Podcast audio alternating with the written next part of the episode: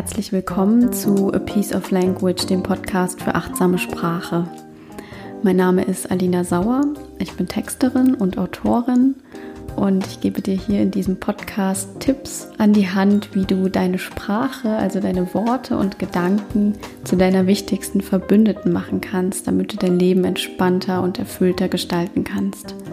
Und diese Folge ist der letzte Teil der Serie über gewaltfreie Kommunikation im November.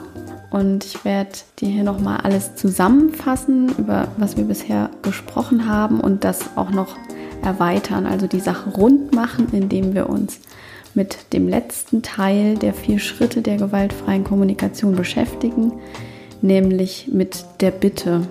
Und daran anknüpfend werde ich auch auf das Thema Eigenverantwortung nochmal eingehen, was ein ganz wichtiges Thema in der achtsamen Sprache ist. Und damit wünsche ich dir jetzt viel Freude beim Zuhören und die ein oder andere gute Erkenntnis.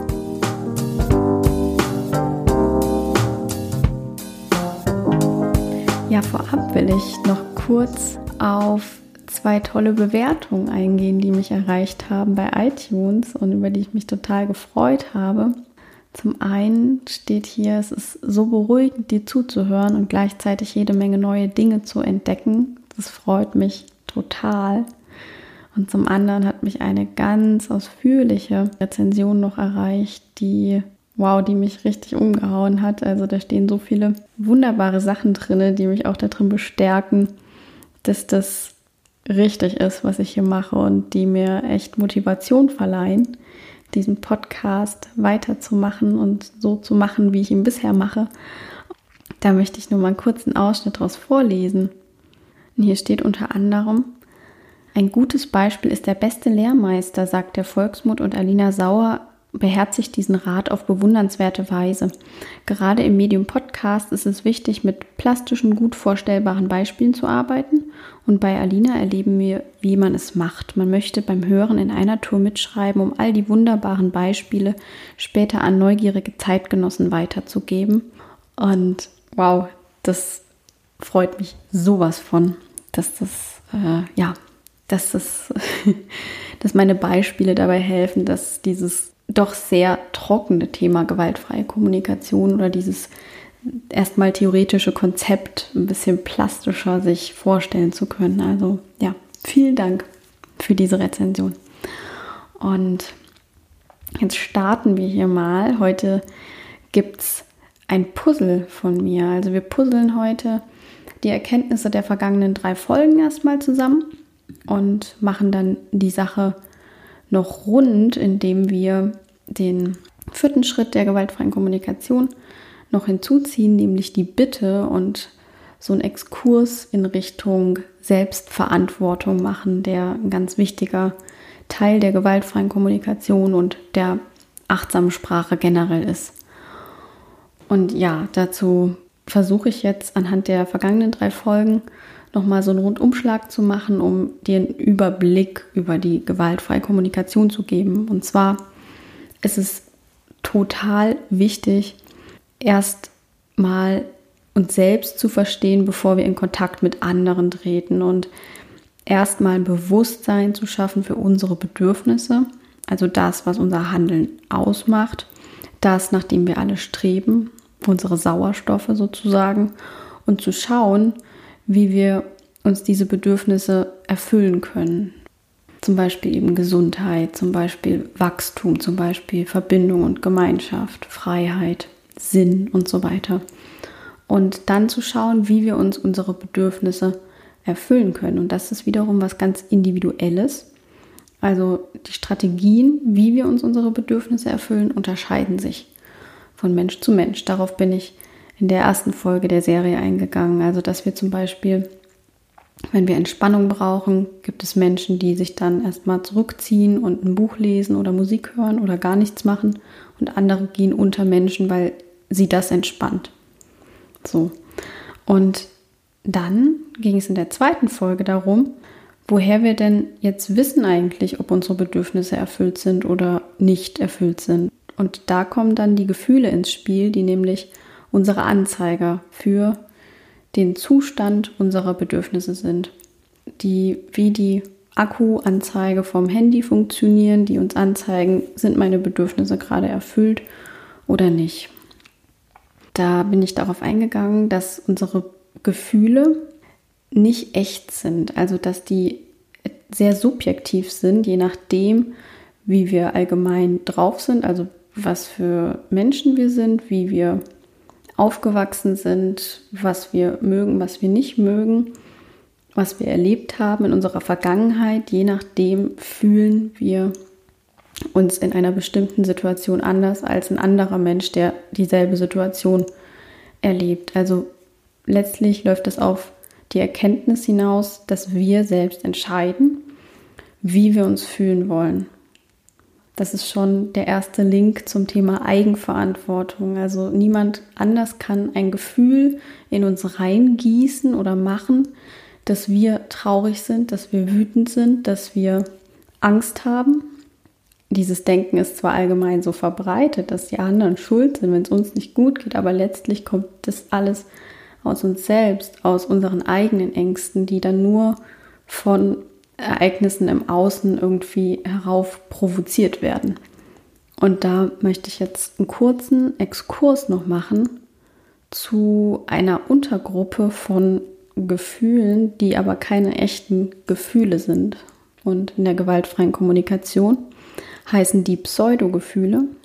Äh, und die beziehen sich eben genau darauf, dass andere Personen angeblich daran schuld sind, dass es uns nicht gut geht und verstärken so unsere innere Opferhaltung und sorgen dafür, dass wir eben nicht die Verantwortung für unsere Gefühle übernehmen.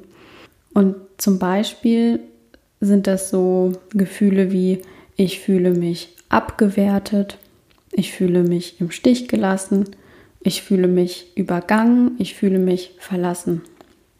Und die implizieren alle, jemand anders hat das mit mir gemacht. Also jemand anders hat mich abgewertet, jemand anders hat mich im Stich gelassen, jemand hat mich übergangen, jemand hat mich verlassen. Und diese Gefühle, also diese Pseudo-Gefühle, die sorgen dafür, dass wir unsere Verantwortung eben abgeben und sind keine echten Gefühle im Sinne der gewaltfreien Kommunikation, weil die eben uns in so eine Opferhaltung bringen. Und man erkennt Pseudogefühle daran, dass man sie nur mit ich fühle mich ausdrücken kann und aber nicht sagen kann, ich bin. Also man kann sagen, ich bin traurig, ich bin ängstlich, ich bin wütend, aber man kann nicht sagen, ich bin abgewertet, ich bin im Stich gelassen, ich bin übergangen oder ich bin verlassen. Das klingt merkwürdig und das ist, finde ich, eine gute Eselsbrücke, um zu checken, ist das jetzt ein echtes Gefühl oder versuche ich gerade meine Verantwortung von mir wegzuschieben auf eine andere Person? Und in meinem Blogartikel, die Basics der gewaltfreien Kommunikation, den ich dir wieder verlinken werde in den Show Notes, da findest du eine Übersicht über Pseudogefühle, wo du mal gucken kannst, welche du so gerne im Alltag verwendest. Also die rutschen sehr schnell und sehr gerne mal dazwischen. Die Erfahrung habe ich jedenfalls gemacht. Da muss man schon ein bisschen aufpassen. Genau. Das war der, das war der Exkurs zu den Pseudogefühlen nochmal. Und äh, ja, jetzt nochmal zurück zur Zusammenfassung. Also wir entscheiden, wie wir uns fühlen wollen. Und in der gewaltfreien Kommunikation geht es darum, die volle Verantwortung für die eigenen Gefühle zu übernehmen. Und das ist nicht immer so leicht. Und da sind wir genauer dann in Folge 3 eingegangen, vergangene Woche. Da ging es um das Thema beobachten statt zu bewerten. Also da habe ich so geguckt, wie geht denn das, die volle Verantwortung zu übernehmen? Oder wie machen wir das denn, dass wir uns nicht von unseren Gefühlen so hinwegreißen lassen? Da habe ich das Ziel benannt, den Raum zwischen dem, was passiert, also dem Reiz und der Art und Weise, wie wir darauf reagieren, also der Reaktion, immer mehr zu vergrößern. Also den Raum zwischen Reiz und Reaktion zu vergrößern, um eben selbst zu entscheiden, was wir tun, wie wir reagieren, ob wir überhaupt reagieren wollen, anstatt von uns von unseren Emotionen und unseren gewohnten Verhaltensmustern leiten zu lassen und sofort zu bewerten und äh, ja, so, so blind einfach zu reagieren.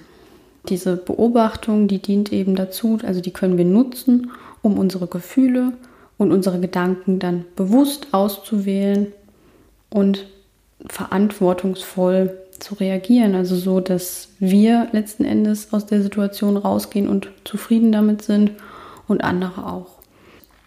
Diese drei Aspekte zusammen, also unsere Bedürfnisse kennen, unsere Gefühle benennen können und in die Beobachtung statt gleich in die Bewertung gehen, die helfen uns dabei, dass wir mit uns in Kontakt kommen, dass wir mit dem, was wir brauchen, in Kontakt kommen und dass wir uns immer bewusster werden, wie wir die Welt durch unsere eigene Brille sehen und dass wir so ein Bewusstsein für unser Innenleben bekommen. Und das ist so die Basis meiner Meinung nach der gewaltfreien Kommunikation. Und es ist eine kontinuierliche Aufgabe. Also da gilt es auch immer wieder zu gucken, wie geht es mir gerade, was passiert gerade. Immer wieder hinzufühlen, immer wieder innezuhalten und in uns zu gehen. Und das ist einfach so ein Prozess und eine Trainingsfrage und es wird mit der Zeit dann immer einfacher. Ja, das haben wir die letzten drei Wochen besprochen und jetzt wirst du dir denken, da fehlt doch noch was. Denn es gibt ja die vier Schritte der gewaltfreien Kommunikation, die ja der zentrale Bestandteil von allen GFK-Kursen sind und von allen Büchern. Und die heißen eben Beobachtung, Gefühl, Bedürfnis und Bitte. Ja, und die ersten drei haben wir jetzt besprochen. Und die Bitte, der vierte Schritt, das ist dann so das Tüpfelchen auf dem i meiner Meinung nach, weil die ersten drei eben diese Basis bilden. Also das ist, es ist etwas, was in unserem Inneren abläuft, diese Selbstreflexion. Und die Bitte ist dann das, wo wir mit der Basis von dem, was wir äh, über uns erfahren haben, indem wir das reflektiert haben, dass wir damit dann auf andere zugehen und diese Selbstreflexion in uns verlassen. Und dass wir nach außen damit gehen. Also die Bitte ist sozusagen die Spitze des Eisbergs und die drei Schritte davor, das ist der Großteil der gewaltfreien Kommunikation, der aber unter der Oberfläche stattfindet. Also das, das Fundament ist, dass wir uns über unsere Gefühle, über unsere Bedürfnisse, über unsere Gedanken bewusst sind.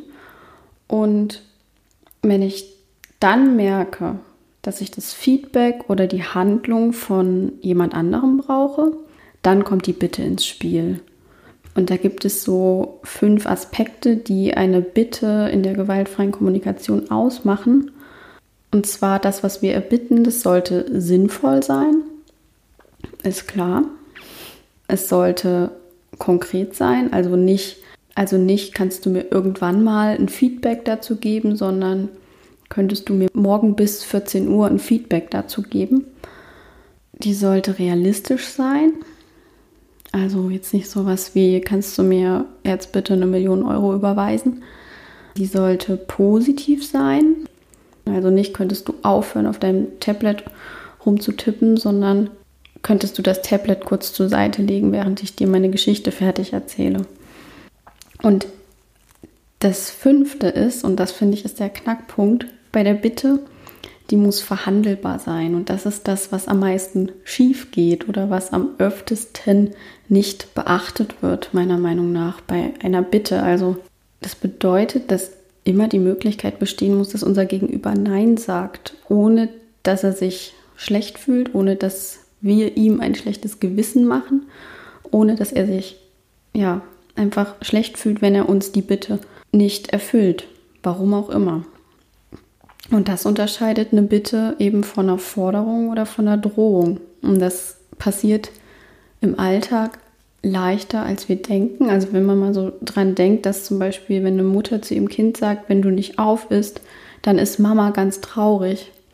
Dann ist das auch eine, eine Drohung eigentlich. Also, oder beziehungsweise das macht eben, dass das Kind dass dem Kind ein schlechtes Gewissen eingeredet wird, wenn es nicht auf ist. Also dass es dann dafür verantwortlich ist, dass die Mutter traurig ist. Und das soll bei einer Bitte eben gerade nicht passieren, dass wir die Verantwortung für unser Glück an andere abgeben und sagen, wenn du nicht das machst, was ich will, dann passiert dies und das, dann rede ich nicht mehr mit dir, dann bin ich ganz traurig und so weiter. Also die Herausforderung ist, erwartungsfrei heranzugehen an diese Bitte und andere Menschen nicht so zu betrachten, dass sie dazu da sind, unsere Wünsche zu erfüllen und immer Ja zu sagen zu allem, was wir von ihnen erbitten.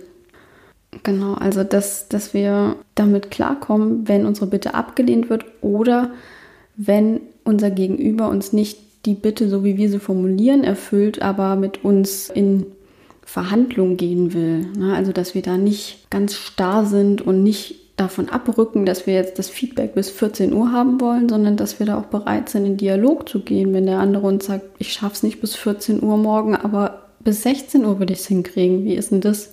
Ne? Also, dass wir da auch so bereit sind, diesen, diesen Tanz zu tanzen sozusagen. Also gewaltfreie Kommunikation wird auch häufig als so eine Art Tanz beschrieben. Und ich finde, das ist ein gutes Bild, weil das eben bedeutet, ohne Druck in Verbindung zu sein und dabei auf die Bewegungen des anderen uns einzulassen, ohne ihm oder ihr irgendwas aufzwingen zu wollen, weil der Tanz dann seine Leichtigkeit dadurch verliert. Und dass man aber vor allem auch in sich selbst präsent sein muss, wenn das ein Tanz ist, der mit Leichtigkeit getanzt werden will. Also die Bitte ist in meinem Kopf, also meiner Meinung nach, so eine Art Prüfung, ob wir die volle Verantwortung wirklich übernehmen im Kontakt mit anderen oder in Bezug auf andere Menschen. Und zu diesem Thema Eigenverantwortung wird es noch viele Folgen geben, weil es eben so ein wichtiges Thema in der achtsamen Sprache ist.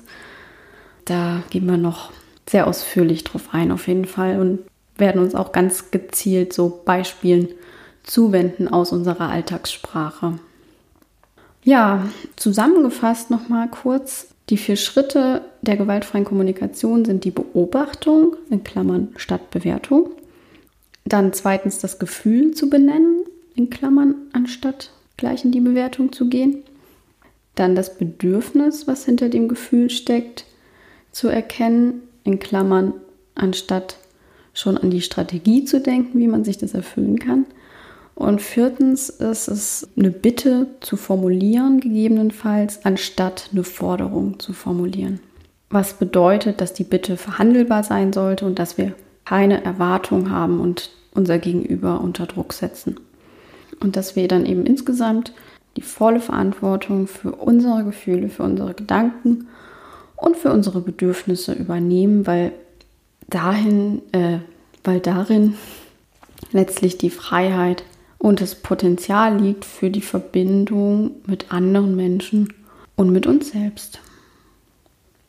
Das war mein Wort zum Dienstag und ich hoffe, du hast jetzt einen guten Überblick, eine gute Basis, die dir dabei hilft, in die achtsame Kommunikation einzusteigen und da deine ersten Schritte reinzuwagen und, und die ersten Tanzschritte zu lernen.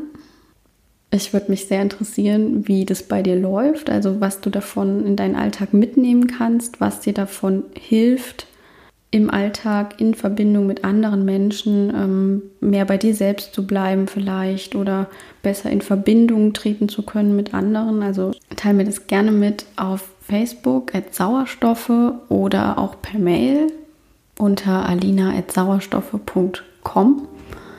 Da würde ich mich sehr drüber freuen. Und ich wünsche dir viel, viel Freude damit auf dem Weg weiterhin hoffe, dass du diese vier Folgen nutzt und auch weiterempfiehlst, wenn du andere Menschen kennst, die da vielleicht gerade in verzwickten Konflikten stecken mit ihren Mitmenschen oder mit sich selbst und sich selbst gerne besser verstehen würden.